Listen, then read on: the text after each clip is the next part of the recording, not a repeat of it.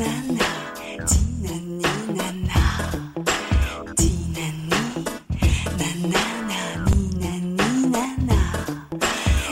semaine de Vinceau. Et ouais, encore une semaine. Et cette semaine encore, j'ai été contrarié. Je crois que c'est surtout un désaveu massif. Non, disons plutôt plein de petites contrariétés contraires aux compromis qui, comme promis, furent contre-productifs pour les contrepétris. C'est plus ça. En effet, comment voulez-vous essayer d'être un peu drôle, un tantinet satirique, un brin subtil, voire pourquoi pas un chouïa inspiré, quand l'actu fait tout à votre place? Heureusement que c'est la dernière de l'année parce que sinon, cette chronique ne pourrait plus fonctionner. Ah, va marcher beaucoup moins bien, forcément C'est vrai, j'aurais aimé blaguer avec vous, vous raconter qu'après Jean-Paul le dévoyé, on allait avoir un nouveau haut commissaire aux retraites avec encore plus de casseroles au cul que lui.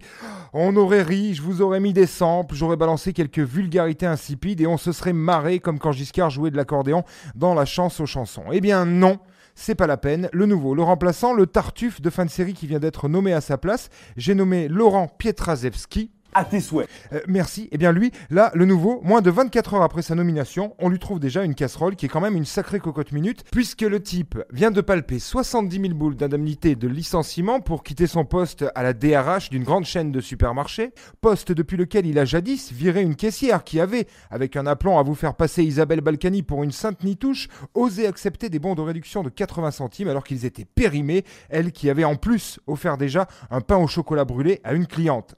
Viré, la salle gauchiste, bien fait. Non mais voilà, c'est l'homme qu'il nous fallait pour mener à bien cette réforme. Vivement qu'on arrive à prononcer son nom pour écrire des chansons à la gloire de son intégrité. On n'a pas fini de déguster. hein. Et malgré la révolte qui gronde, les Français, unis dans la douleur, rassemblés jusqu'au million et même au-delà pour dire Allez Manu, rentre chez toi, remballe-moi ce projet malsain que je ne saurais voir, rien n'y fait. Le gouvernement se gosse de la vie des petites gens, bien trop sots pour savoir ce qui est bon pour le pays et qui ferait mieux de retourner soigner leur diabète, leur dépression et autres cancers avant qu'on ne leur sucre aussi la sécurité sociale. Alors oui, le gouvernement veut faire des efforts sur l'âge pivot, c'était prévu de longue date, mais ces derniers font style de rien, comme si les événements leur avaient subitement donné envie de faire un effort. On sait jamais, sur un malentendu ça peut marcher. D'autant qu'une recherche sur Wikipédia nous permet rapidement de savoir que l'âge de pivot, c'est 84 ans. Autant vous dire que pendant que plus d'un million de Français auront recours à 5 crédits revolving à 35% pour ne pas passer pour le loser de la famille et assurer le service cadeau minimum, là-haut, à l'Elysée, à Matignon, au Touquet ou à Brégançon, entre deux louches de caviar et deux trois privatisations, on n'aura que faire, encore une fois, de la voix du peuple et Édouard nous dira qu'il ne faut pas donner de la brioche à des Français déjà bien trop gras, mais que quelques biscuits sans gluten feront l'affaire.